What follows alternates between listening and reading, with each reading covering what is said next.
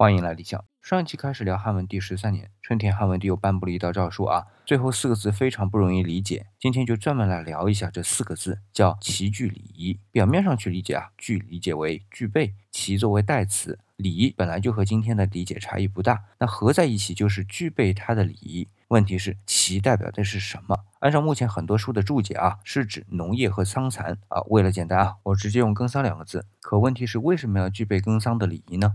注解里就说前面其实是省略了“令”这个字啊，意思是命令去制定耕桑的礼仪，把具解释为制定啊。当然要具备先要制定，还是勉强能说得通。可是放在整句句子里完全不对呀。所以我说说我的理解啊，因为是又到了春天，还记得文帝三年的时候，汉文帝自己耕祭田，然后祭祀农业，现在再来一个春天，该轮到皇后走桑蚕这个祭祀流程了吧？所以这里我理解其只是指桑蚕，而具礼仪就是去把祭祀桑蚕的礼仪用品和流程都准备起来，因为皇后要做流程了。